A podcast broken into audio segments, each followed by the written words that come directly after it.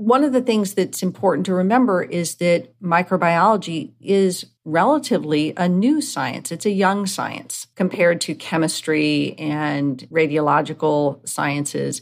Those scientists seem to be much more open to the scrutiny of their practices than those working in, in microbiology labs, who, for much of the history of microbiology, because there were not ways to keep them safe were often catching their experiments. And some of these scientists took great pride in how many times they had become infected because they were doing this for the greater good.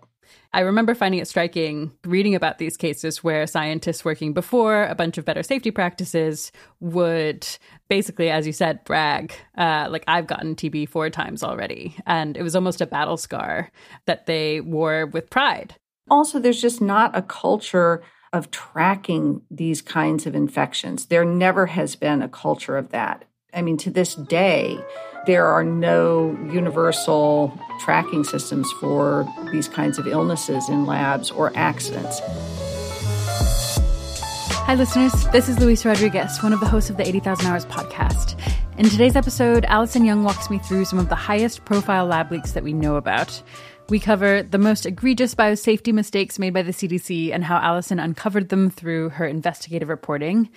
The Dugway Life Science Test Facility case, where live anthrax was sent to labs across the US and several other countries by accident over a period of many years. The time the Soviets had a major anthrax leak and then hid it for over a decade. The 1977 influenza pandemic caused by a vaccine trial gone wrong in China. And the last death from smallpox caused not by the virus spreading in the wild, but by a lab leak in the UK. I was completely blown away by these biosecurity mishaps and lab leaks. I'd never heard of most of them, and I guess naively, I thought modern biosecurity practices would make sure these kinds of mistakes that Alison describes never happened, or at least happened exceedingly infrequently. But yeah, that just seems completely wrong. And while we don't discuss all of the things going wrong in the world that allow these mistakes to happen in the interview, I took quite a few discouraging lessons from the episode. So, first, I would have thought that I could trust an institution like the CDC to be particularly cautious and thoughtful about biosecurity issues, but it's not, and it needs to be fixed. Second, you can't really trust microbiology labs in general to follow biosafety level requirements, which are the requirements biosecurity labs have to follow in order to work with certain kinds of pathogens. And you also can't trust them to fix problems as they come up. So we should expect plenty of lab leaks. And that's true even in BSL 4 labs, which are labs working with the most dangerous pathogens and with the strictest biosafety requirements. The third thing is that the problem isn't that people don't care about keeping the public safe from lab leaks. It's that the microbiology community sees biosecurity measures as onerous and superfluous. And that plus a culture of martyrdom means that they take biosecurity measures way less seriously than chemists and nuclear physicists, for example. And way less seriously than I would hope and want. So it's possible we'll dive even deeper into some of these kind of systemic issues that make lab leaks so common in a future episode. But for now, I hope this episode makes clear for you what it made clear for me, which is that lab accidents happen disturbingly often and it's not okay. Okay, anyways, without further ado, here's Alison Young.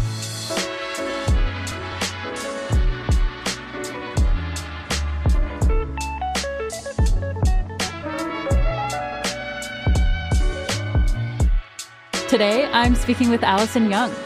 Alison is an award winning investigative journalist and a professor at the University of Missouri School of Journalism who's been uncovering lab leaks and accidents at prestigious US labs for over 15 years. Her new book, which I found very haunting, Pandora's Gamble Lab Leaks, Pandemics, and a World at Risk, describes a number of extremely disturbing safety breaches at some of these prestigious labs. Thanks so much for coming on the podcast, Alison. Thank you for having me. I hope to eventually talk about how common lab leaks are and, and why they happen.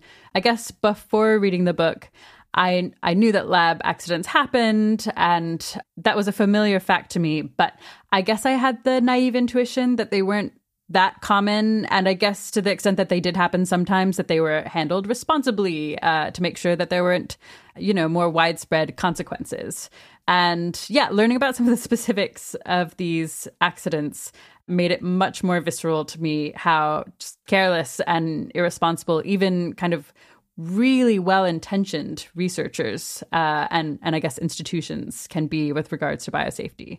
Um, but first, let's talk about the CDC, which is an institution that you've investigated quite a lot. And yeah, I guess a lesson I took from from your book uh, comes from some of this investigation, uh, and it's basically that even extremely respected institutions make huge, egregious biosafety mistakes. So we don't have time to talk about every single accident and leak that you've investigated the CDC. And honestly, that's a testament to how many there have been. But I do want to talk about some of the examples. Before we get into those examples, can you give some background to how you even got into this work, basically investigating these leaks at the CDC?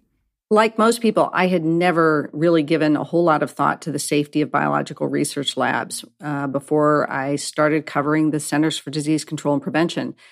I was at the time the CDC beat reporter for the Atlanta Journal Constitution. And in the course of doing my initial reporting, I got a tip that there had been an hour long power outage at their brand new $214 million high containment laboratory facility. And at the time, this was considered and being promoted as one of the most advanced of these facilities in the entire world. And what it turned out is that there had been a lightning strike and it had knocked out the power to the building. And the reason that's important is that there are a variety of systems, um, in particular the airflow systems that keep uh, negative air pressure in these buildings that get knocked out. But more troubling than that, as I started digging in on the story, was that there were backup generators that should have come on. They should have guaranteed the continuity of power in this facility.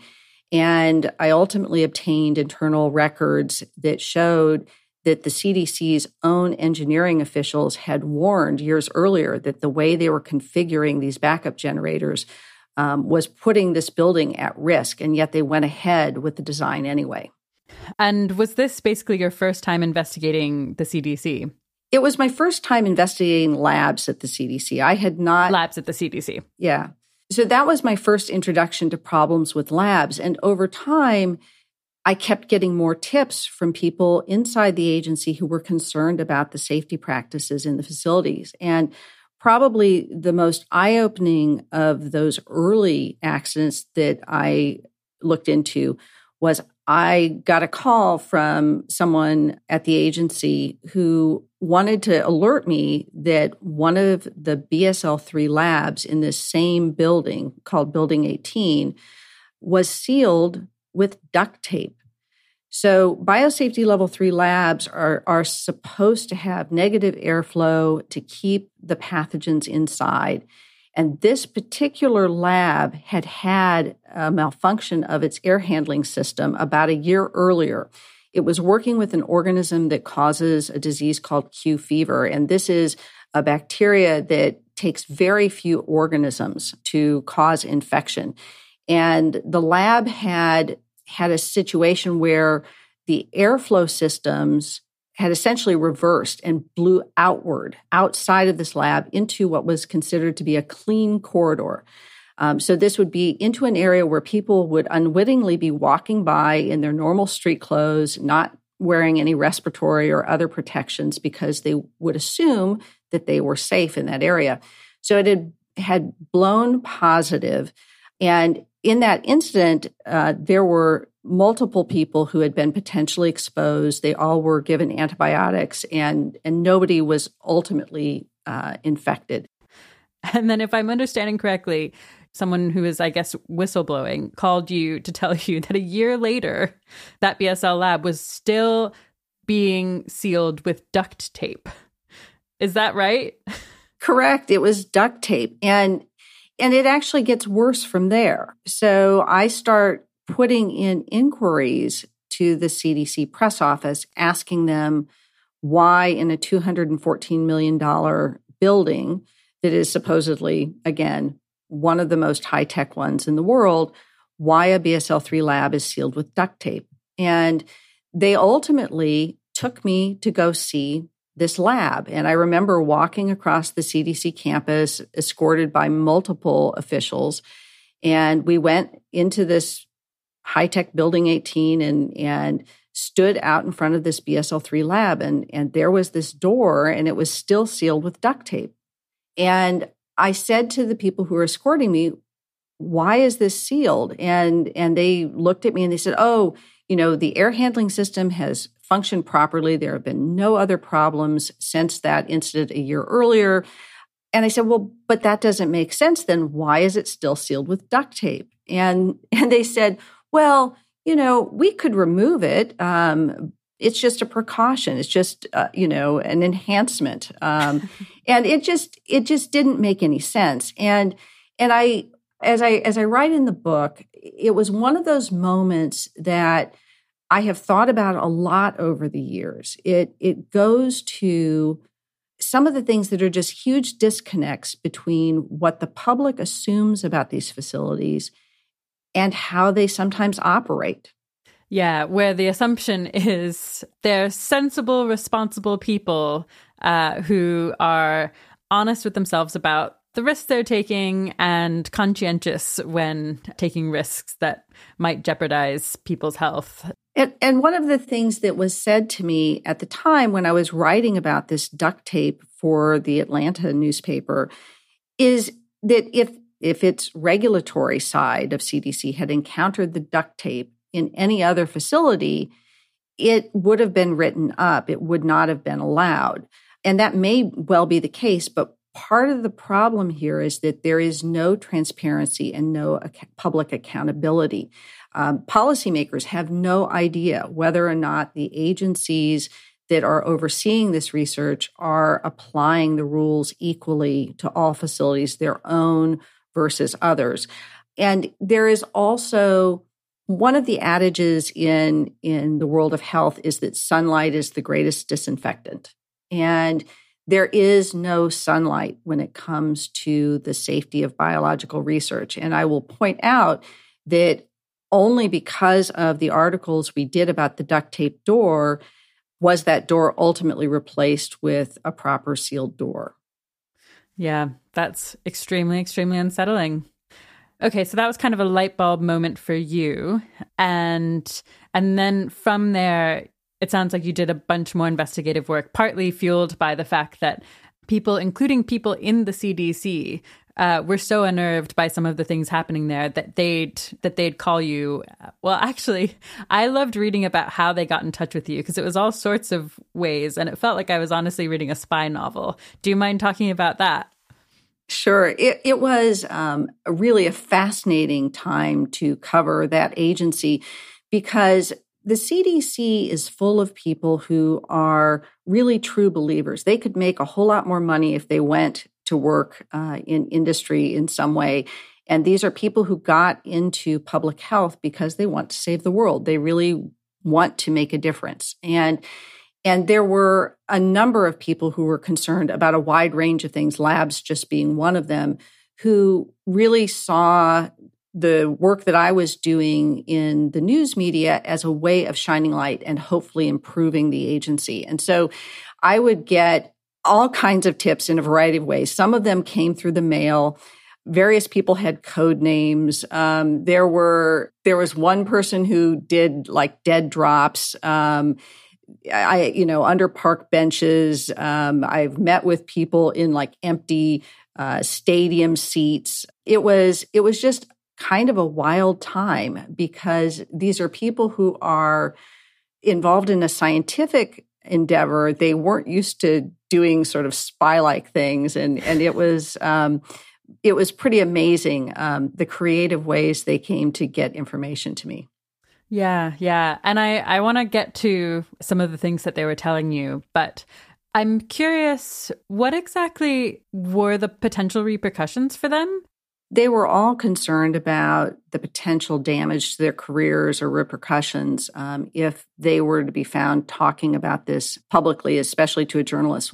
One of the things that has happened over time is, and this is not about Democrats or Republicans, with each passing um, administration that has been office in the United States, there has been an increased control over whether workers in federal agencies are allowed to talk to the news media. And I would say that that those controls are even tighter today in, in 2023 than they were um, 15 years ago when I first started reporting on on the CDC and other federal agencies. So, so they were very concerned about that. And then ultimately, one of the things that was a result of some of my um, earlier reporting um, at at USA Today after I left the Atlanta paper, uh, CDC really started looking inward at its culture of safety under then CDC Director Tom Frieden, and they asked a blue ribbon panel of safety experts to to come and really do a deep dive about the agency's safety culture. And one of the things that they found is that there was greatly a concern about the reporting of accidents, even internally at the agency. Okay. Okay. So there was a culture that made it so hard for some of these um, scientists to kind of go through channels at the CDC to report these things uh, that they ended up going to you. Okay, let's talk about a few a few more of the things you uncovered. So there's the duct tape on the door. Are there other examples that that you remember particularly vividly from from this period of investigation? Yeah, definitely. So that same building with the duct tape, building 18, it has had over the years a whole series of these airflow problems. I mean, whether it is whether it's other power outages, which it also has had, or the the airflow systems not working properly, either being neutral or being um, on occasions going positive. So that negative airflow has been a challenge. And one of the things I've learned over time is that that is one of the more complex systems in these labs, you know, not just this building 18, but getting that airflow to work properly is something that is very difficult for these facilities. Um, so there have been numerous incidents of that. I mean, puffs of air where people are walking by and they're looking at this one uh, sort of window, and all of a sudden they feel this puff of air enough that it sort of blew someone's hair, you know, coming out of a lab. And luckily, that particular lab was not hot at the time. So there have been those kinds of things. One of the the sort of worst periods of high profile accidents for CDC occurred in 2014. And during that period, it started with um, an incident where dozens of workers at the CDC were potentially exposed to live anthrax, where the CDC was killing anthrax spores and they thought they were dead but they had used a different kind of method. And it turned out they weren't all dead. And yet they had already been transferred to other lower level labs where people weren't using appropriate PPE to protect themselves um, from those those spores. So that was that was a big deal that happened in 2014, and then shortly thereafter, there was another incident that involved a mix up with a very deadly strain of avian influenza virus. In some ways, this other incident was even more serious. Um, it involved a a worker um, at CDC, a, a scientist, an experienced scientist, who had two different strains of flu viruses that they were working with. And it's unclear exactly what happened but they shipped off a specimen of what was supposed to be a pretty benign strain of flu virus to another federal lab, also in Georgia. And when the other lab started its experiments with some poultry, they were shocked because the poultry started dying. Um, and that should not have happened. And they started looking at the virus that they had gotten from CDC and found that it actually was not the virus they thought they were getting, that it was this very deadly strain of, of avian influenza. Part of the, the challenge in this particular case is the CDC did actually some pretty good detective work in trying to figure out what went wrong here. And the experienced scientist would have had to have either done one of two bad things um, in preparing these specimens. Either they cross contaminated the specimens by working with them together in a biosafety cabinet at the same time, and that's something you shouldn't do. Or they didn't disinfect this safety cabinet or work with the the less dangerous strain first, decontaminate, and then do the more more dangerous later. What CDC did that I thought was was pretty fascinating is they looked at at the key card swipes of the scientists and they they calculated how many minutes it would take to do everything properly to prepare these specimens and they basically found there was no way in the time that the scientists went in and out of the facility that they could have done everything that they were supposed to do. And ultimately, the scientists um, admitted to investigators that they were in a hurry trying to get to a, a meeting. Okay, so this is another case of not the kind of mistake that when you look at it feels like it could happen to anyone. It feels like some real human negligence and carelessness to to knowingly not follow procedures because they were in a hurry to get to a meeting. Yep. And and even in the end the the researcher didn't admit that they did anything wrong. They just but they did admit to being in a rush. The other thing was this particular incident uh, was outrageous to the CDC director at the time, Dr. Tom Frieden. When I interviewed him for the book, he talked at length about how it was not only all of the mistakes that were made in the handling of it, it was the delays internally of even reporting that this incident had happened within both the division, but also all the way up the line. Um, and it took an incredibly long time for those who knew about the incident to report it. And I would also note that even though the CDC and the USDA, which was where the chickens died, um, are the two agencies that run the federal select agent program. Neither the lab that received the cross contaminated sample nor the CDC, which sent it, neither of them reported it to the arms of their agencies that regulate this particular virus under the federal select agent program. So once again, it it raises the the questions about the oversight mechanisms. And, and luckily, this particular incident, I will say, under Dr. Frieden's leadership, this was told to the public. He did insist that reports get released about this incident. And it's a sort of a rare moment in time in these 2014 incidents that the agency did put out reports for the public about them. Yeah, good for him. It does sound like he cared a lot about these kinds of bad safety practices getting better under his watch. Let's talk about a few other cases that you investigated. So, one that really shocked me was the case of the forgotten vials of variola or smallpox. Can you explain what happened there? Sure. So, around the same time, the CDC was having all kinds of incidents in 2014. Um, in the middle of all of that, there was a cold storage room on the campus of the National Institutes of Health, just north of Washington, D.C., where they were moving around some old cardboard boxes and they look inside and they see all of these little tiny very fragile vials from from decades ago that are labeled in typewriter print with various pathogens names on them and it's powdered material. And as they're going through these glass vials they see some that are are labeled as variola. Which yeah just to be totally clear, is is smallpox. Exactly. Variola is the pathogen that causes smallpox. Um, okay, so go on. They they found vials of smallpox in in a box in a storage room. Exactly, in an unlocked storage room. And so this was should have been incredibly concerning because smallpox is incredibly deadly. Um, it has been eradicated from the planet.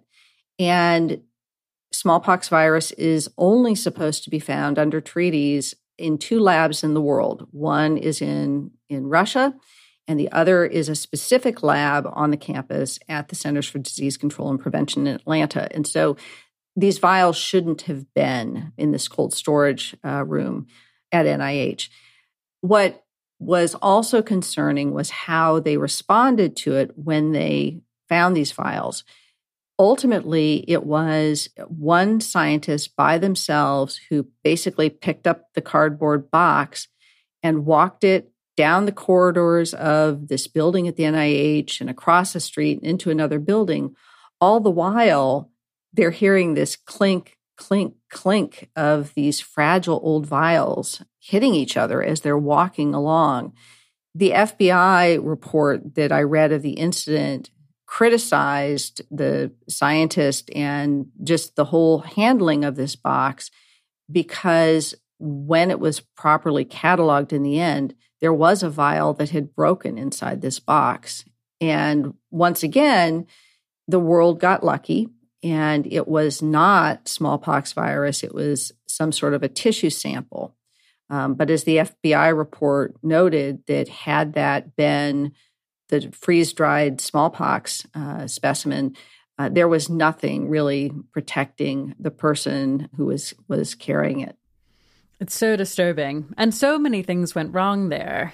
Uh, there was the fact that the vials were left there in the first place. There was the fact that the people transporting them didn't use the right PPE, that they didn't treat them with caution.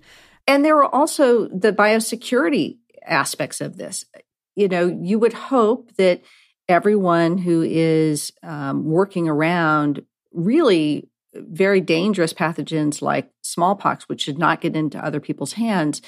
Part of the concern that was raised is you shouldn't necessarily have one single person by themselves um, carrying a box that contains smallpox virus. Yep. And that's because, yeah, it's one of the few pathogens that a single person could use to uh, use as a bioweapon, basically. Correct. Yeah. So, another one that felt pretty egregious to me was the color coding mix up with the Ebola virus. Do you remember that case? I do remember that case because I was busy uh, cooking dinner on Christmas Eve for my family um, when oh, wow. when I was alerted that the CDC had had yet another incident, and this was also in 2014 and there was a researcher at CDC who was basically being put on a 21 day fever watch um, because they had been preparing specimens of Ebola virus. And they had used a color coding system for the vials, some which were being left as as live and some that were being killed. Again, it's this inactivation of these specimens, which is a really a risk factor if it's not done right. And they had prepared um, these specimens and shipped as killed some of the specimens to another lab where a worker wasn't using PPE that was appropriate for live um, Ebola virus. And it turned out that they had mixed up the, the color coding on them. And in the end, they got lucky yet again. It turned out after much more investigation, there wasn't live virus in, in even the ones they thought was live virus. But it again, it's an example. It's not because they were good, it's because they were lucky. Yeah. I mean, is it unsettling that they thought they were shipping some live and some inactivated samples of Ebola and they didn't even get that right? That all of them ended up being inactivated? It just seems like even though that ended up being for the best, it doesn't seem great that they weren't able to kind of nail, yeah, that goal. It goes to the whole issue of human error. Mm-hmm. Uh, there is the potential for human error whenever human beings are involved. And it's one of the things where looking at processes and how do you create foolproof processes. It's part of the reason why in other safety areas, having good data of knowing where near misses occur and how often and under what circumstances, that allows for, for safety experts to study them and disseminate lessons learned and help create better universal protocols to reduce the chances of these kinds of issues. And one of the things that, as I've interviewed safety experts over the years, they have said over and over that the lack of data has created also a lack of good data and lack of uniformity in what kinds of safety processes are validated and known to actually prevent accidents. Yeah, right. Part of me is somewhat reassured that my impression is that many or maybe even most of these accidents didn't end up with people becoming infected. So, yeah, to what extent should we consider the fact that these didn't cause outbreaks as a sign that the overall system works? So, the good news is that that most of these accidents don't seem to cause infections. And so that's great. But it's also a matter of luck in many cases. So sometimes it's that the systems are working. Sometimes clearly these accidents show the systems have not worked and that precautions haven't been taken and mechanical systems have failed. And the concern is that rare events can still cause catastrophic accidents. And that is the concern about these kinds of labs and the, the lack of lab safety oversight. The U.S. Government Accountability Office, which is the nonpartisan research arm of Congress, um, has been warning for more than a decade that a rare accident can cause a potential pandemic. If it's the right kind of situation with the right kind of virus, that is something that that all of us should be concerned about. Yeah. Okay. So it sounds like your take is that primarily we are getting lucky, that there are potentially dangerous accidents happening. And it might only be a matter of time before uh, the right pathogen at the right time with the right kind of system breakdown does have more catastrophic consequences, including at somewhere as, uh, I don't know, prestigious and well respected as the CDC. That is the concern that has been raised by experts going back over time is really the more of these experiments, the more labs, the more opportunities there are for a rare event to occur that the right pathogen is involved and infects somebody in one of these labs or is released in some way from these labs. And and what I chronicle in Pandora's Gamble is that there have been these previous outbreaks that have been associated with various kinds of lab accidents. So this is not sort of a theoretical thing that can happen. It has happened in the past. Okay, so those are some examples of lab accidents that happen while you're investigating the CDC. Um, I want to get into some of the details of a few of the lab accidents and lab leaks that I found, yeah, particularly disturbing while reading your book. Um, so to start with just one of these examples, the Dugway Life Science Test Facility case. Can you can you just talk me through what happened there? Sure. So there is an Army lab in Utah near Salt Lake City that uh, has spent a very long time producing large quantities of anthrax specimens for use by other researchers. And these specimens are essentially killed or inactivated. Um, the reason being that if you're creating a test for anthrax or if you want to create protective equipment, you don't need the live anthrax to work with. You just need something that has some of the characteristics, and it's much safer to use that way. But one of the things about working with these killed specimens is the scientists who receive them don't wear protective equipment in the same way they would if they were working with live anthrax. Right. And so this this lab at Dugway, it was discovered that for essentially 10 years they had been shipping anthrax labeled as killed when it was in fact alive and capable of causing infections. Yeah, so that's insane. And it's insane on the face of it, but it doesn't get any better when you learn about the details.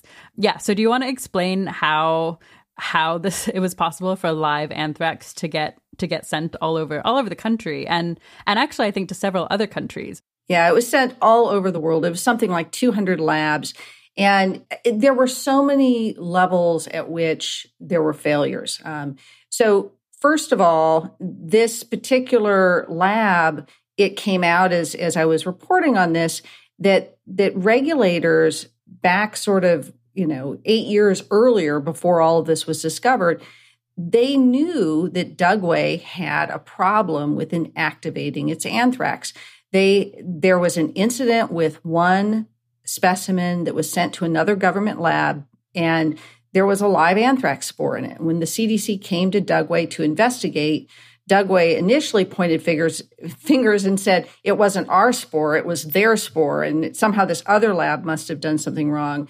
Uh, but then it, it, further came out that the process that Dugway was using to kill the anthrax, which was a chemical method of killing it with chemicals, they did this very critical sterility test to just make sure that everything was dead. And so what they did is they took, after they supposedly killed the anthrax, they put some of it in some vials and tried to see if it would grow. And nothing is supposed to be growing in these various test tubes. But one of them actually started growing. And that should have been a sign that the whole batch was suspect. But instead, what the scientists did is they just threw out the one test tube that grew and stamped the rest of them as being dead and went on sh- with shipping them. And and that's bad enough. But really but years bad. later when when all of it would come to light that that their other method of killing anthrax spores, which was radiation, also had similar problems and similar failures in quality control to make sure that it was truly dead the CDC, which which had known eight years earlier there was a problem, the CDC said, "Oh, but that's not the same thing," and they started splitting hairs. But it was an opportunity for the agency to dig deeper and see that there were larger systemic issues. This could have been been stopped very early in the process, but the regulatory agency just didn't go in, go deep enough. Yeah, I remember thinking this thing with the vial, you know, having things grow in it just being thrown out and then the rest of the batch being stamped as whatever, as fine. I remember thinking, like, is that like common practice or is that, yeah, the scientists being, I don't know, very low integrity? Or is or is that just like a, a policy that's okay and allowed? Everything in my research was this was not at all how it was supposed to play out. But one of the the problems throughout sort of the oversight and lack of transparency of this research is there's no way of knowing how often things like this happen because there are is just so little transparency when accidents happen. Yeah, right. Another thing that was really horrifying to me about this was that it wasn't like a regulator or or Dugway uh, that realized that they were sending around live anthrax samples. Can you explain how it was discovered? The way that this was discovered is that one of the labs that had purchased some of these supposedly killed anthrax spores, they actually did what apparently hundreds of other labs didn't do, which is they ran their own tests. They didn't trust just blindly this death certificate that came with the anthrax spores. They ran their own tests, and sure enough, the anthrax grew. And it's because they they ran that test that that that ultimately led to the scrutiny um, that caused this huge international, essentially incident caused by a U.S. biodefense lab shipping live anthrax all over the world. Yeah, it just blew my mind that it was it was just kind of luck that that biotech company uh, decided to test whether the anthrax was live or not. They didn't have to. Clearly, no one else did. Uh, it wasn't standard practice, and so uh, this could have gone on much longer. Is the fact that um, you know, no one seems to have been hurt or killed because because of the live anthrax going around for a decade. Um, is that comforting? You know, this was hundreds of samples, and so maybe maybe we should take comfort in knowing that uh, there weren't terrible consequences. I, I would say we got lucky, and Okay. and that's one of the things that also is a theme in the book. Over and over, labs are lucky. It's not because they're practicing good biosafety, it's because they've gotten lucky. I think one of the other things that is important to note about the Dugway incident is it wasn't just that they had these unsafe practices on killing specimens.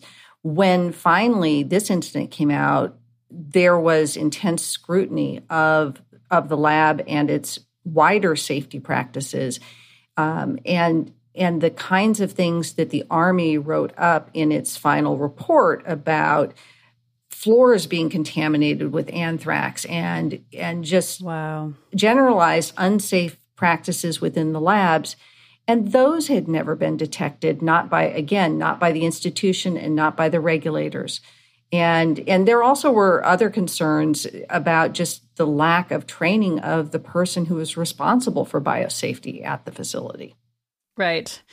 Yeah. How do you make sense of that? Is that just negligence? Like, in some sense, this scientist, maybe a couple of scientists, employees uh, are responsible. But in some sense, someone neglected to do the training someone neglected to follow up on on these concerns. I think there were cases where kind of senior scientists at dugway working in bsl-3 labs there raised concerns to kind of senior leadership and they were ignored. How does that happen? One of the challenges is the idea of establishing safety culture within organizations part of my book goes way back into the history of biological safety. Um, and I spent a lot of time reading the papers of a man by the name of Dr. Arnold Wedum, who is considered the father of modern biosafety. And I really, part of the reason the book goes into depth about Arnold Wedum's findings is that I think many of his concerns about the lack of safety culture in microbiology the difficulty in getting certain scientists to accept the importance of following safety protocols. Some of his resistance to safety culture that he saw way back in the 1950s are some of the same kinds of things that play out today in these incidents. Arnold Wedum talked quite a lot about this idea of being a martyr to science. Um, obviously, the people who went into microbiology over time are people who are very dedicated to the study of science, to trying to improve the lives of people um, around the planet. And one of the things that's important to remember is that microbiology is relatively a new science. It's a young science compared to chemistry and, and radiological sciences. And what Dr. Wedum said is that those scientists seem to be much more open to the scrutiny of their practices than, than those working in, in microbiology labs, who, for much of the history of microbiology, because there were not ways to keep them safe were often catching their experiments. And, and Dr. Wedum also talked about how, again, this is back many years ago, that some of these scientists took great pride in how many times they had become infected because they were doing this for the greater good. Yeah, yeah. I remember that. I remember finding it striking in the book reading about these cases where scientists working before a bunch of better safety practices would basically as you said brag uh, like i've gotten tb four times already. And it was almost a battle scar that that they wore with pride. Yeah and and so maybe there the takeaway is this field is coming from this kind of like initial foundation of getting these diseases is is a norm and is even like kind of a good thing. It's like a badge of honor. And so when you try to throw all these safety practices on top, they're resistant because they're like used to this. They don't regard it as like a terrible thing. And uh, and that's part of what's made uh, making safety a norm uh, a much harder problem. Does that kind of sound right? Some of that I think is is very much the case. And also there's just not a culture of of tracking these kinds of infections. There never has been a culture of that. I mean, to this day, there are no universal tracking systems for these kinds of illnesses in labs or accidents. And and I think part of the the challenge as well is nobody likes having to do things that make it harder to do your job. Sure. And one of the realities of the kinds of safety procedures and equipment that are required depending on the pathogen, they can make doing your work slower and more cumbersome. It can be more expensive. There may be limited access to certain kinds of equipment. All of those kinds of things, at least over time, and, and what, what Dr. Wedum wrote about, created a culture where there was questions about whether any of it was necessary. And that and that's where the culture, that idea of the martyr to science culture comes from. One of the challenges is okay, so that was back in the 50s, 60s, and 70s when Dr. Wedum was really writing about those kinds of things. You know, and here we are in 2023. You know, what is the culture inside individual labs? And it's hard to say, but you can see in the incident after incident that there are individuals and institutions that are not paying the attention to safety that they should be. Okay, so moving on. Um, another thing I didn't fully understand before reading your book was that lab leaks can also kind of have huge impacts, not just through infecting a couple of people in a lab uh, and then spreading. They can also affect many, many people at once if if there's an accident that causes environmental contamination. Um, this just like hadn't occurred to me somehow um, that it was possible, but it is possible and it's happened many times disturbingly. And there are several examples of this um, that you cover in the book. So, Tulane apparently spread a bunch of sludge that might have contained anthrax over a compost field on its property. Over a two year period, the USDA National Animal Disease Center had three releases of wastewater that was potentially contaminated with select agent pathogens. But but the example that that kind of most disturbed me happened in the USSR in 1979. Um, can you talk us through what happened? In in this particular incident, there was an accident at a lab that was believed to actually be a bioweapons facility by U.S. intelligence, um, but a lab nonetheless that was working with large quantities of anthrax. And it appears that it, it, it spewed a giant plume of anthrax spores over a town, and people downwind were sickened. Animals were killed. Um, about 60 people in that case died. Um, initially, the authorities sought to claim that there was no airborne anthrax, that this was ultimately a result of anthrax food poisoning um, possibly from black market meat or some sort of contaminated uh, cattle feed or, or agricultural feed. And that was sort of where it was. And over time, because it was such a huge and deadly outbreak, there was intense scientific community interest. And eventually, there was a group of scientists who invited officials from these former Soviet communities to come to the United States and and give a presentation at the U.S. National Academies of Sciences.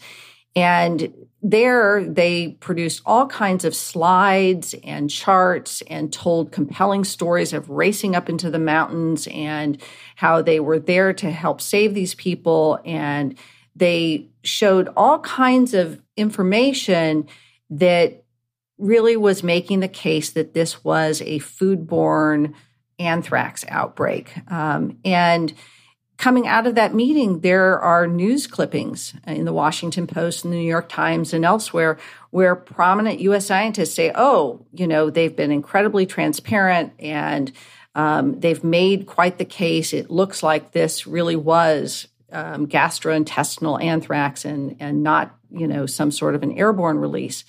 And then it took many more years until 1992 when then Russian President Boris Yeltsin came out and made this sort of very surprising um, statement in, in a Russian newspaper that in fact that outbreak was the result of a military lab accident. Yeah, so this case absolutely shocks me. I mean, one, it's just horrific. 60 people died.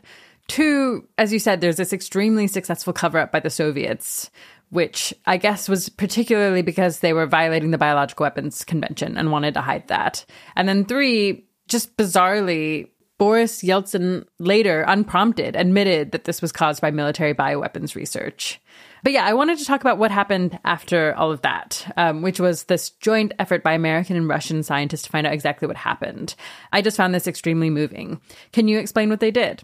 Yeah, it it's fascinating. So, I mean, here were these Russian scientists who at the time all of this occurred were incredibly brave and and basically hid away evidence to keep the KGB from taking it away. And so they they hid away their notes. They had uh, samples from the people who died, and they kept them in jars, but they put them out in the open, almost hiding them in plain sight, so that they wouldn't be confiscated. Wow! Um, and and they had kept these for all of these years. And so as the political situation changed in Russia, it became possible for them to actually disclose that they had this information. And, and they did some remarkable investigations where they even went and looked at other records that weren't destroyed, such as who got compensated. They went to to graveyards and looked at, at the death records. And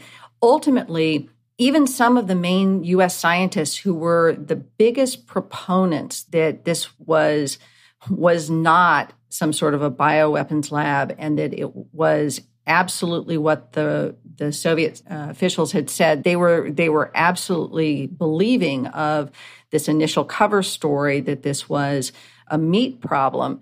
Those same scientists ultimately came around, um, and some of them assisting with with the Russians' research. That no, this was a huge anthrax plume, and there was plenty of documentation for it.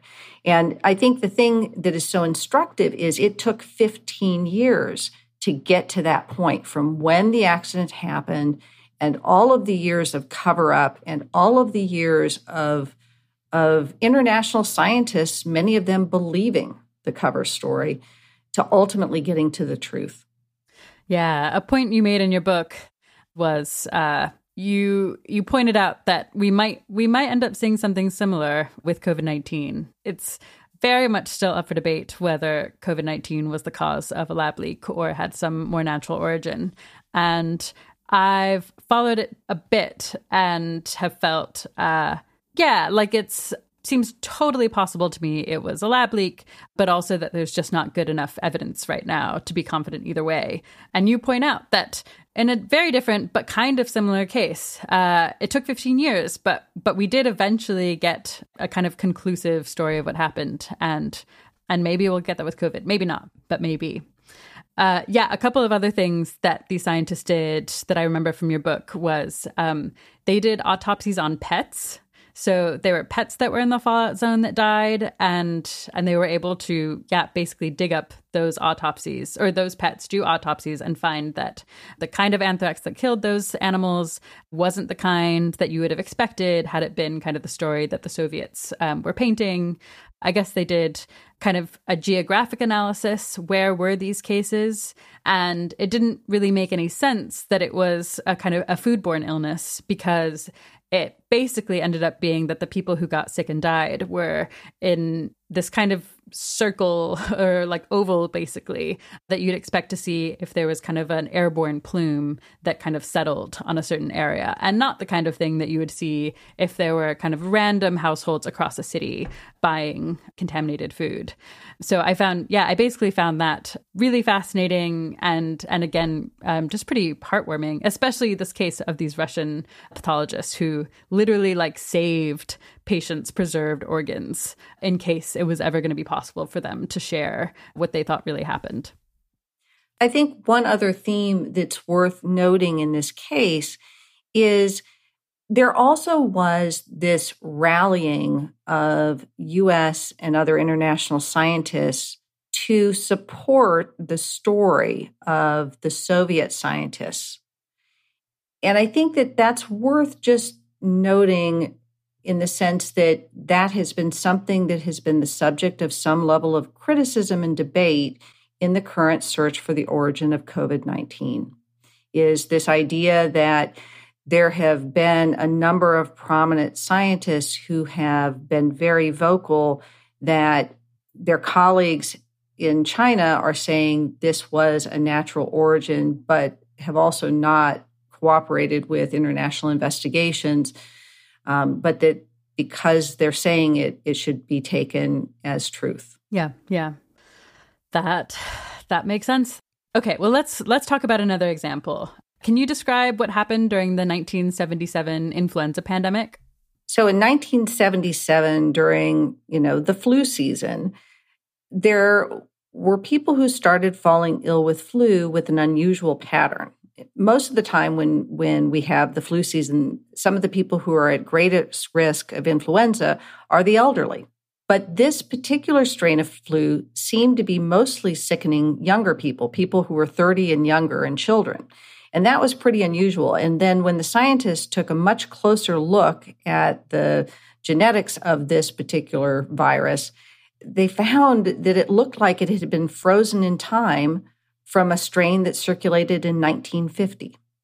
So even back, you know, in, in the year that followed, there were scientific papers that were flagging the concern that somehow this thing really looked like it had been preserved for more than two decades. And, and they weren't calling it a lab accident initially. Um, but then over time, there were additional papers and more prominent scientists who were writing that it appeared it had come from a lab accident. And ultimately, it's unclear exactly what occurred, but there is, is some indication that it may have been part of a vaccine trial that may have gone wrong with a weakened strain of a of an influenza virus. And so while there's no definitive proof, there is in in the world of lab accidents causing outbreaks, there actually is pretty good consensus on this one that that, this one was associated with some form of, of a research or vaccine related uh, incident. Is there just kind of lots of variation uh, in the DNA of, of influenza viruses year on year? I didn't realize that you could kind of pinpoint uh, exactly whether a strain was from this year or 20 years ago there is a certain amount of uh, of expectation that over time there will be changes. And and so when they looked at this one it did not have the changes that would have been expected. Cool. Okay okay. And so how long did it take until kind of consensus was reached that this was not kind of a naturally arising influenza strain? From from almost the very beginning there were credible scientists expressing those concerns.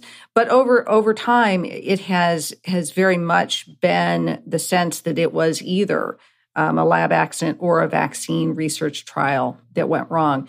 And and there is debate out there. There are those, especially now in the more political climate, over the questions of the lab leak hypothesis and whether research in this realm should have more regulation, who have tried to slice and dice whether or not this if it was a vaccine trial whether that counts in some way as a as a lab accident. But the reality is is that pathogens really don't care what human beings label things as.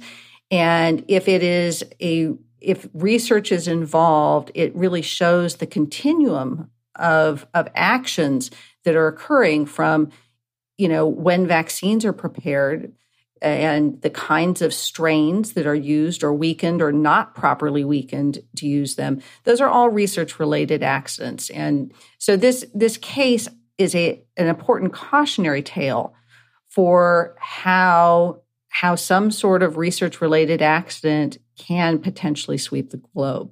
Yeah yeah right. Yeah so what exactly do we think went wrong? Nobody knows exactly how this particular strain um, came to be circulating again um, back in, in 1977. But there was some correspondence with a, a very prominent flu researcher from a top influenza researcher in China who indicated that it was their feeling that this was due to a vaccine trial. Uh, that had just simply gone wrong. Right, right. Um, but exactly what aspect of the vaccine trial it was that went wrong, that information has has never come out. Yeah, right. Okay. But so there was this trial. It was meant to be kept enclosed somehow, and it didn't. And yeah, I guess it sounds like some people quibble and say, well, this wasn't a lab leak or a lab accident. But uh, to your point, all of this research into dangerous pathogens should we should be asking questions about when it's appropriate, when it's worth it, and what the risks are and making sure to mitigate those risks. And that just this just feels like a case where that was probably not done sufficiently. Yeah. And and again, the idea of research and this biosafety being a continuum of activities from you know everything from going out and collecting specimens in the wild to how you house those specimens once you get them to how you potentially inactivate those specimens to whether you're creating a vaccine and the the biosafety used when you're working with viruses for that vaccine to then you know if you're launching a vaccine and you're going to challenge it in some way with some sort of a pathogen you know how you handle that what are the protocols that are involved all of that is a huge continuum of research all of which has important biosafety measures that need to be taken. Yeah, yeah, right. Okay, so another example uh, I wanted to talk through the last death from smallpox, which I found to be just a really heartbreaking story. Um, and for background, smallpox is one of the deadliest pathogens humans have encountered. Uh, it's killed something like 300 to 500 million people over the last 3,000 years.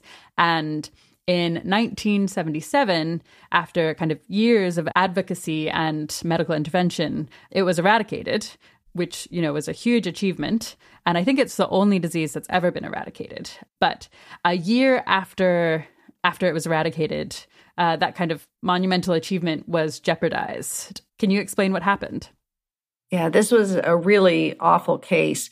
Uh, there was a medical photographer at Birmingham University Medical School in England, um, a woman named Janet Parker, who became ill with, I mean, pretty non-specific symptoms. She had headaches and muscle pains, and eventually, over time, she developed a rash.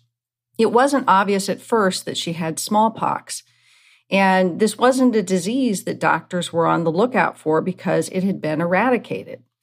Um, and not only that, Janet Parker had been vaccinated against smallpox several years earlier. So it took about two weeks before she was eventually hospitalized, and doctors and health authorities realized that she had smallpox. And it was a pretty shocking thing. And it's, you know, concerning to note that, you know, she was for this extended period of time out there sick among her family, her friends, medical workers, and others um, who she was coming into contact with. She ended up dying from the smallpox infection. Her mother contracted smallpox, but ultimately recovered. Her dad ended up dying, although they said it was from a heart attack. And more than 300 people ended up being quarantined, um, though nobody else was infected. But this case had numerous warning signs before it happened. Yeah, I found reading about those warning signs particularly horrifying because, yeah, they, they very much should have kind of raised alarms and caused people to change their behavior, but they didn't. Can you talk about what some of those warning signs were? In the months before Janet Parker became infected, the World Health Organization had sent a team to this lab and they had identified some concerning safety problems. But the scientist who ran the lab really was quite dismissive of what had occurred. He he essentially took the tack that his lab had been operating in this fashion for a number of years and there had been no problems in the past and so clearly any sort of issues were pretty minimal. Um, but the irony in all of this and and really tragic irony is that as they were as they were debating back and forth in correspondence over whether this lab had serious safety issues ultimately that's the time period where Janet Parker became infected with smallpox yeah it's just awful I mean, to imagine having someone tell you that your lab is unsafe while you're working with smallpox, and then to push back and say, no, it's actually fine. But then while you're doing that pushback and resisting some kind of reform, to have someone infected with smallpox because of you and die, it's just horrific and and heartbreaking. And I guess it did have a huge impact on this scientist, um, Bedson. Do you want to say what happened to him? I mean, he talks about the misplaced trust, the trust that was misplaced in him. Um, and I think one of the themes in the smallpox case is the tremendous trust that institutions are placing in individual scientists and their expertise.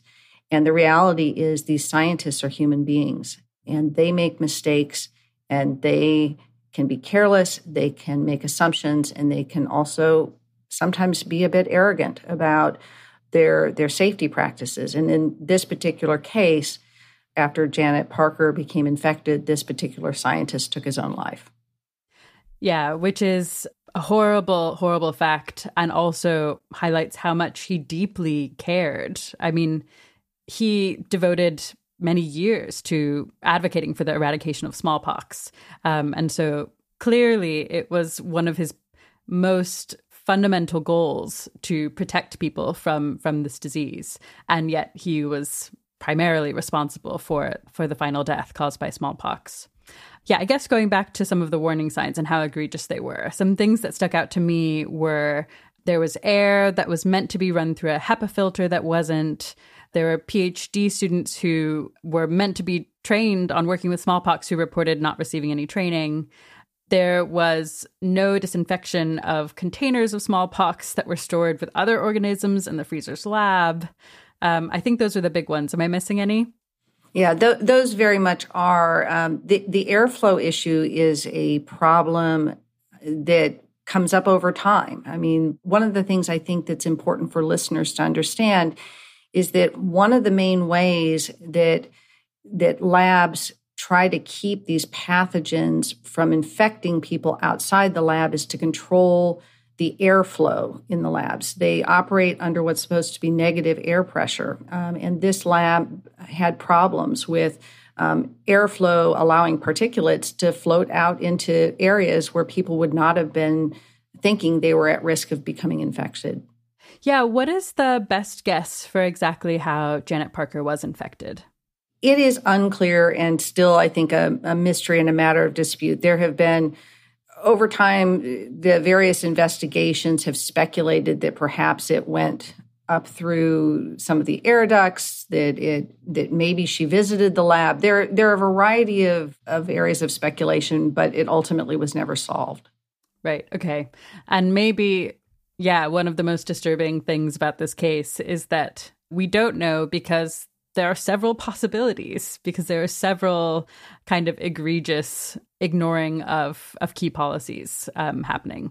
Yes, and the other thing I think that is disturbing about this case, and unfortunately, it is a theme that plays throughout the cases in my book, is you had these poor safety practices, bad supervision, issues that were were risky with this kind of especially risky research, and that all of the institutions that we in the public are trusting to catch these things missed them. The university missed them, the various oversight bodies missed them, the people working in the labs didn't call it to the attentions of others. Um, and so that that is, I think, one of the themes that's very concerning in this area. Yeah, yeah. So, as you've already said, one lesson from this case is the fact that these labs and the institutions that govern those labs are made up of humans, and humans, uh, even biologists and virologists uh, who care a lot about preventing these diseases, make mistakes. And yeah, I think I had it in my head that biologists working with smallpox would would somehow be immune to those mistakes because they'd understand the the stakes and they're they're just not because they are they are humans. Are there are there any other lessons uh, that stand out to you from this case? There are a couple of other lessons for me. I mean, one of the things that I think it illustrates is that when people become infected from a lab accident, most of the time there is no recognized accident. So, I mean, that's important to process because if you know an accident has occurred, you can go and quarantine yourself. You can take precautions. You can isolate yourself. But if you are somebody in a lab building and you encounter an invisible pathogen and you don't know it, you don't know that a sloppy practice has led to the spread of, of something that you can pick up, you now have the potential, if it's the right kind of pathogen, to start an outbreak. So that's, I think, one of the really important lessons of this. Yeah, that's a great point. Uh, I think I would have kind of naively imagined that lab accidents happen when someone has a test tube with with a virus in it and it like smashes on the table and spills and like maybe a person touches it and that then you know like we should quarantine this person. But a theme over and over again in the book is is like these accidents are happening totally invisibly and and so we actually have no idea when to quarantine people if we're not doing things like regular testing for different diseases that they're working with temperature checks other things. And that was terrifying to me because some of these diseases are super infectious. And to the extent that a disease caught kind of invisibly without anyone's knowledge uh, it's much more easier easy for me to imagine how that person then goes on to infect loads of people Okay, so those are a few of the examples that really stood out to me from your book. I wanted to zoom out next uh, and talk about kind of what we know about why these lab accidents happen, how common they are, and what we should be learning from them. So, to start, what do we know about how common these lab leaks are? I wish I had a really good answer to that question. The problem is that there is no good data uh, on this. Um, there is no universal collection of data on how often accidents happen. There's no universal mandatory reporting on accidents. And there also is no universal mandatory reporting on laboratory associated infections. So, I mean, one of the most basic things that is needed in this area is data. You can't change what you can't count. And, and so we don't have a good answer there. I can give you some general information about what is known. So, for example, in the United States, there is one area of mandatory regulation of labs that work with certain kinds of pathogens called select agents. These are essentially particularly dangerous pathogens like Ebola, anthrax, and certain agricultural pathogens. There are about 70 to 100 incidents reported a year to the federal select agent program among about 200 labs that are working with these pathogens. And more than 800 lab workers have required medical assessment or treatments in those federal select agent labs between 2015 and 2021. So that gives you an idea. And, and it's also been documented in, in some of the studies over time that lab accidents do tend to be underreported. But those are the ones that are at least reported um, to the federal select agent program.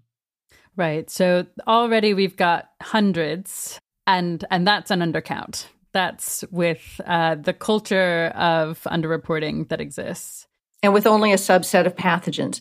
And then so then the question comes how often do people get infected? And and infections are believed to be relatively rare. Um, but again, we don't know. And one of the things that's important to remember is that not all infections of lab workers are created equal.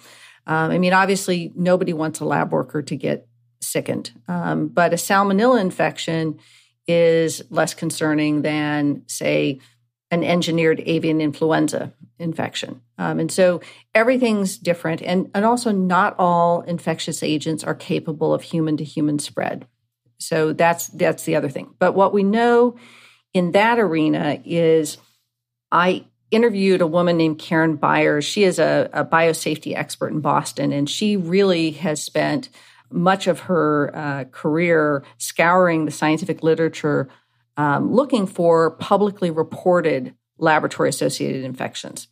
And what her data shows is that between 1979 and 2015, there have been about 2,230 lab associated infections and 41 deaths. But again, those are what have been publicly reported in that time period. I mean, that's just even ignoring the fact that that's only what's been reported. That's shocking to me. It really, I think, I wish I'd taken a guess um, before reading your book. I just would never have guessed that 41 people have died because of because of lab accidents and lab leaks. It feels like surely if that were the case, there would be enormous kind of incentive and pressure uh, to reform these institutions such that we wouldn't see this nearly as often. And as far as I know, there have been kind of some cases where there have been pushes to improve things, but overall, this field is still just like unreasonably prone to leaks and accidents. Um, how do you explain that? Who's dropping the ball here? There has been tremendous resistance by the biological research community into having the collection of data and the public reporting of data on laboratory incidents, accidents, and infections. There is currently legislation that's being considered by the US Congress that would create a reporting system for laboratory accidents.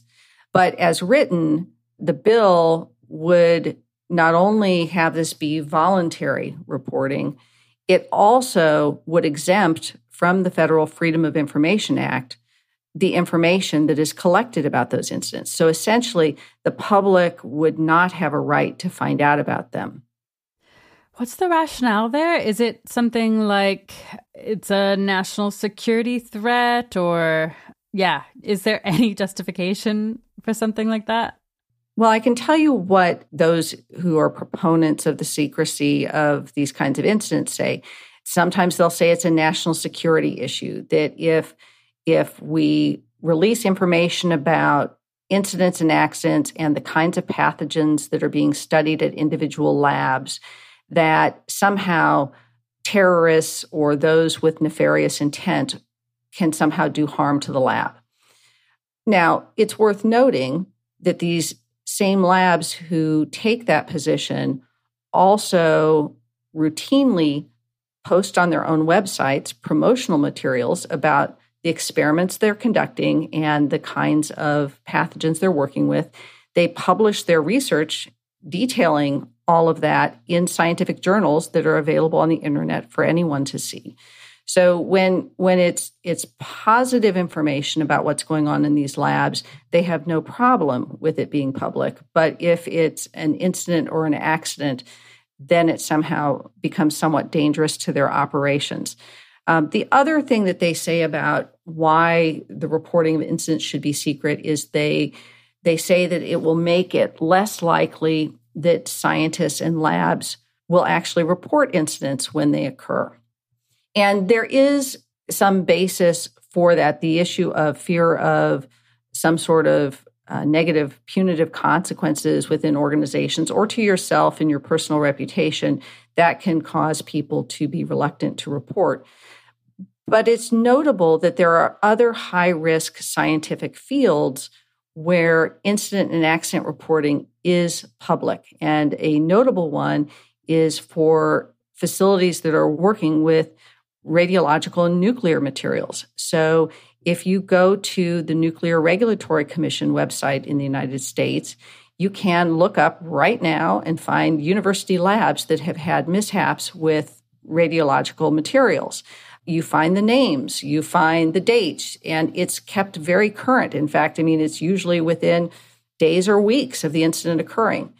But there appears to be special considerations that are given to the biological research community that the case is made that it's somehow more dangerous for this information to be public. Yeah, so I love this example of the Nuclear Regulatory Commission case because some part of me can imagine being convinced that it would be too hard to create a culture where people are willing to admit very, very, very publicly to these kinds of accidents and mistakes. But clearly, it's been done and it's possible. What do you think is the difference between these fields? Why haven't we been able to achieve that in the biological sciences? It's a really good question. You know, I have asked that of a number of places. What is it that makes biological research somehow more sensitive to these kinds of issues than maybe some other kind of, of science or field. And I haven't gotten good answers. The closest thing I've gotten is that the kinds of regulations and such that were put in place um, for the nuclear industry and for, for research that involves those kinds of materials was done at a different time. It was done earlier, and there was more of public attention and approach to it. And also, things have changed over time with the kinds of research that biological research may have been doing decades ago to now where you have a growing still small but a growing number of labs that are manipulating these pathogens in ways that have the potential to make them more dangerous than what is found already in nature. Yeah, that's a great point. Yeah, let's dive into that. So, so the thing that you're getting at here is uh, what's often called gain of function research. Do you want to say what gain of function research is, real quick? Well, gain of function research, it's, it's one of these things we talked about earlier how everyone slices and dices words and labels and names. So, gain of function research um, can mean a lot of things depending on who you are talking to. Okay. I think that for the vast majority of people who are reasonable, what the term is trying to mean is when a, a lab is taking an organism and making it somehow more dangerous than what is found in nature. It's making it perhaps more transmissible, more deadly, more capable of causing disease, perhaps able to move from infecting one species to another. Yeah. And so the idea here is that despite the fact that we're doing that when we weren't decades ago, the institutions and regulations aren't exactly keeping up with the increasing levels of danger of working with these pathogens. When I think about how hard it is to change culture in large fields like this, uh, it sounds really hard to me. Does it feel tractable to you? I think many people are just now, because of COVID 19, becoming interested in the questions about how safe are research labs around the world. And this is a topic I've been now covering for 15 years. And it's important to know that going back at least 10 years ago, the US Government Accountability Office, they started issuing reports raising concern that as more of these kinds of biological research facilities are built and doing more experiments with more risky pathogens, there is this increase in the aggregate risk of a catastrophic accident. And back then, okay, so I, I've been covering hearings in Congress going back over time. There was not one political party or another that was interested in this. This was a bipartisan concern. And as I wrote Pandora's Gamble, it was a huge reminder as I went back and read through some of the transcripts of hearings that I'd sent in as a reporter and seeing both Democrats and Republicans asking really important questions about the policy issues of how do we deal with the safety of these labs. There was a recognition of the importance of conducting biological research. I mean, we all need this. I mean, I don't want lost in any of this the idea that this world has benefited greatly from the COVID 19 vaccines and from all kinds of work that, that these labs do. But we also need that work to be done safely. And how many labs do we actually need? And Congress was holding hearings and looking at this stuff closely. There were pushes in in the 2014 2015 timeframe when i was writing about a bunch of accidents at the centers for disease control and prevention and at dugway as we've discussed. There were even more hearings raising questions. Did there need to be a single federal entity that was overseeing lab safety? Um, and then it went nowhere. And that has played out over and over over the years and and part of it is that the organizations that operate labs, nobody wants more regulation on them. Nobody wants more scrutiny. You know, nobody wants more red tape.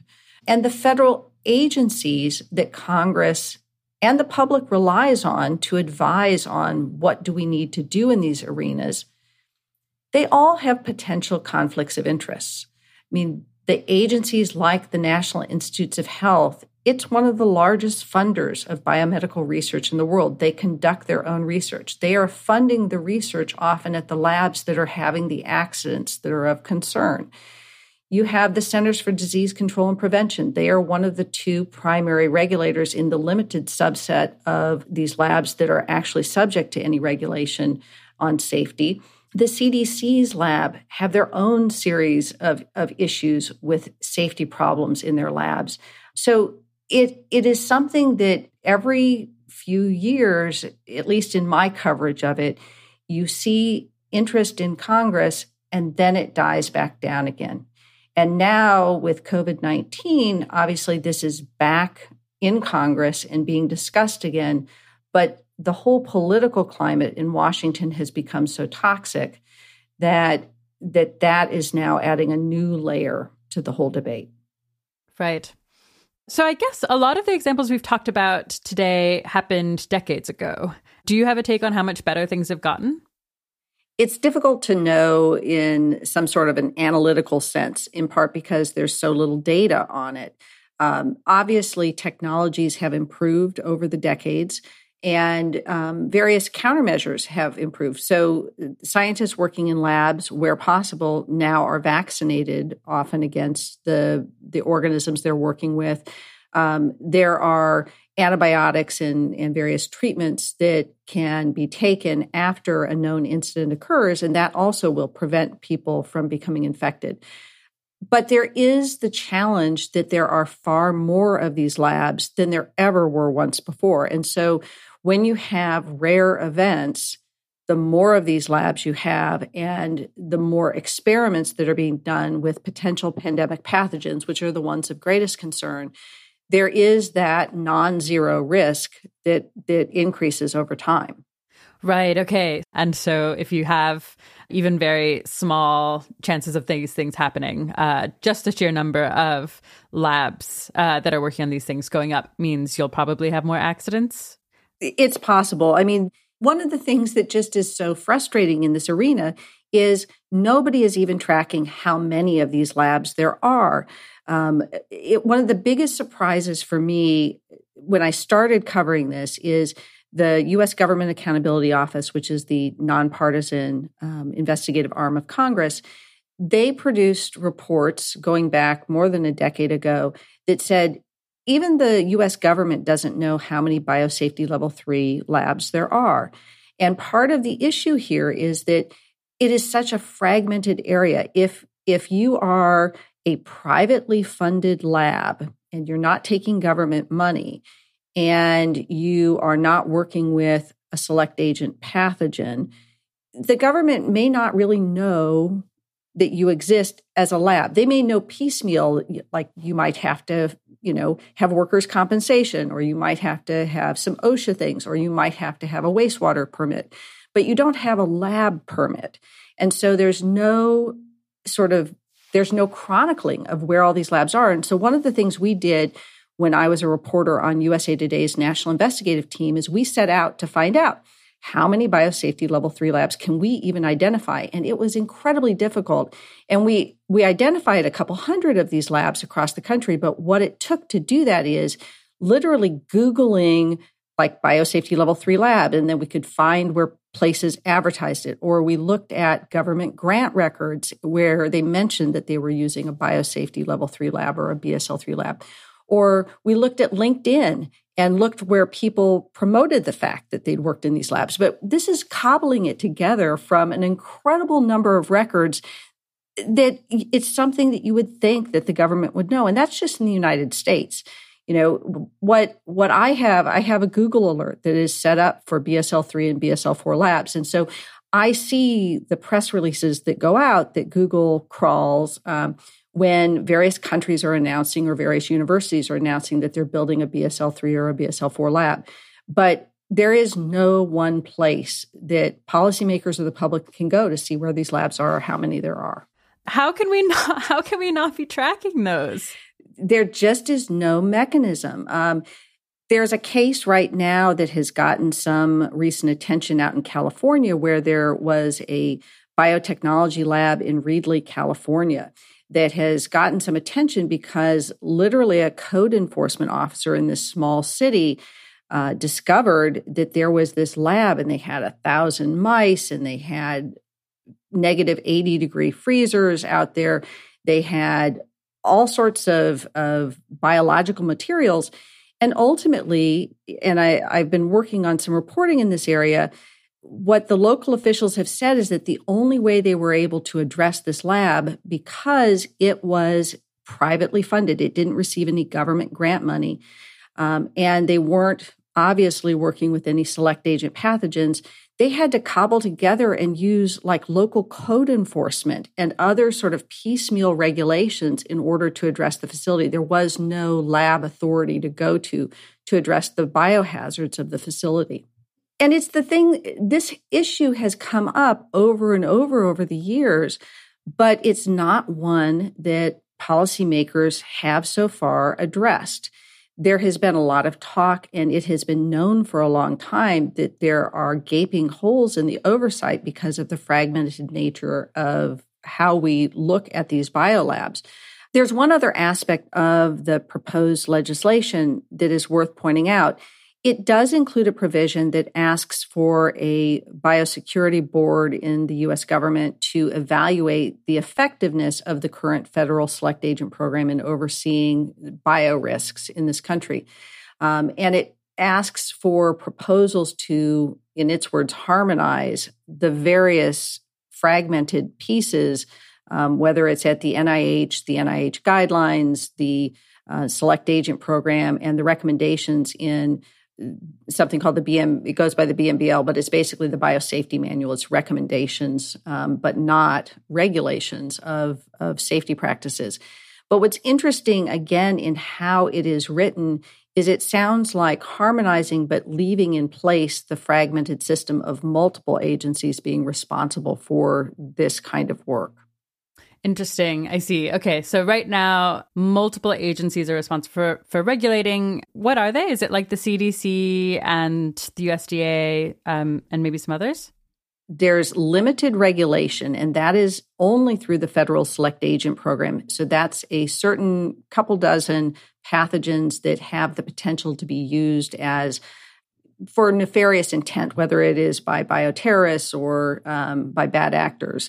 Um, so those actually are subject to what the public knows as regulations. There are inspections and there are certain things that they must do, or they're potentially subject to fines or some sort of other uh, regulatory actions. Then there's a whole sort of series of recommendations that are entirely voluntary. They're best practices, and you as a lab use your best judgment as to whether or not your experiment has the need for various safety equipment and practices. And then if you receive federal funding, there may be certain requirements as a condition of your funding that you do certain things. And so that can be, you know, from the Department of Defense or from the Department of Homeland Security or FDA or whoever is funding your research. And then if you happen to be doing some sort of experiments with a genetically um, altered organism and you receive federal funding, so you have to also receive federal funding, um, then you are required to report incidents to the National Institutes of Health Office of Science Policy. You know, if you have a worker safety issue, then just like any other business, you might have to report something to OSHA um, the Occupational uh, Health and Safety Administration. But it's it's all this sort of fragmented nature with with only a limited amount of it being regulatory. Okay, okay. So part of the problem is that there are maybe something like a dozen different kind of institutions that somewhat oversee these labs to some extent and on different issues. Exactly.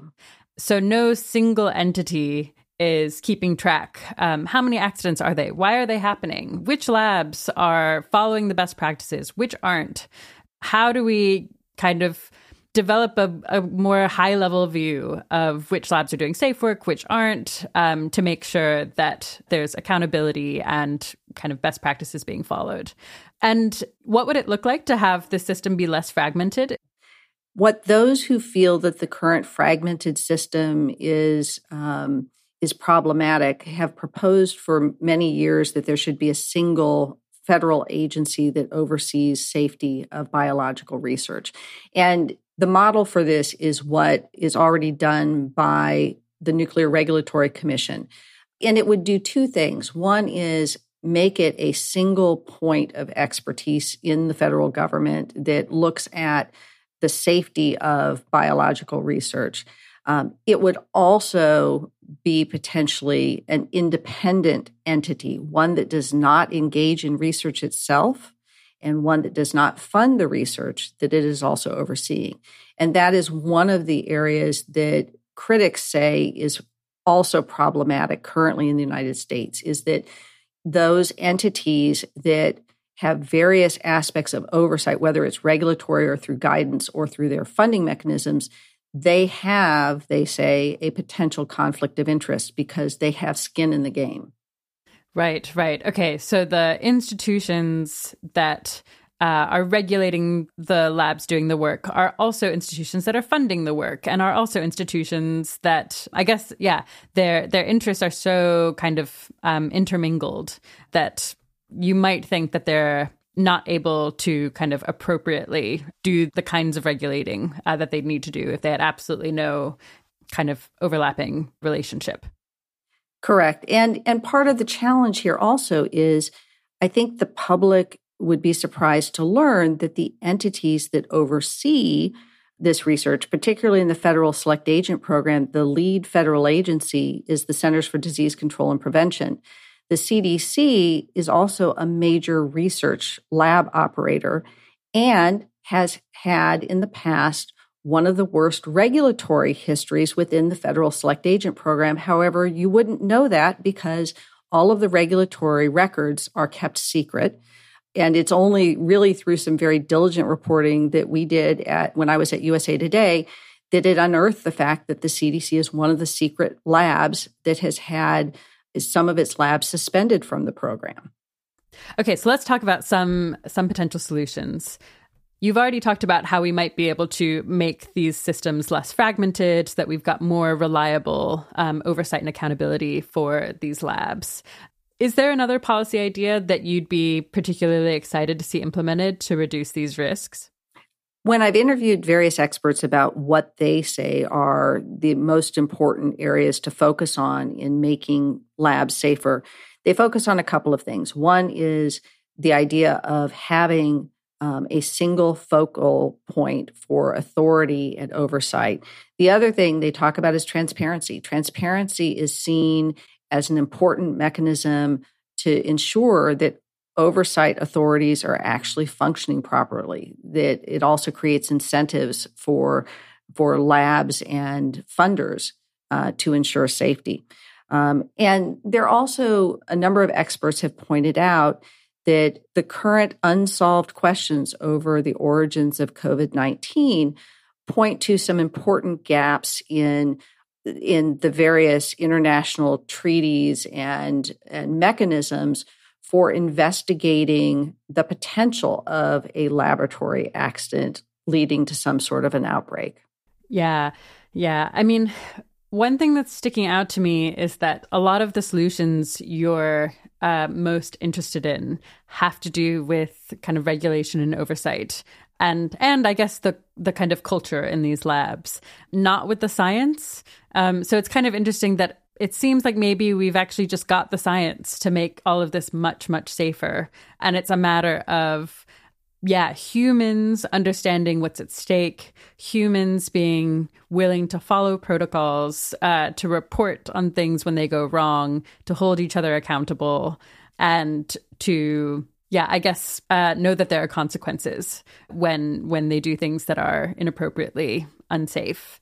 So one one of the other things that I think is important to add, in addition to the regulatory areas, there are those who are biosafety professionals who have expressed concern that there has not been enough emphasis over time or funding for the study of biosafety, of the study of what works, what doesn't work. Um, are we doing things uh, that that maybe are taking money and energy, but don't add that much to the safety that maybe could be discontinued?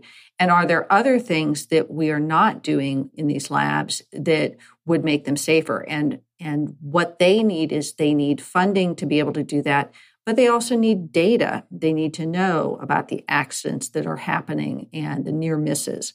So that is another area where there is an opportunity for improvement. Yeah, that reminds me of uh, another topic you covered in your book, which is kind of the history of biosafety work and how that was kind of born from one person at the US Army's Camp Detrick noticing that there were way more lab accidents and lab leaks than he felt was reasonable um, or okay.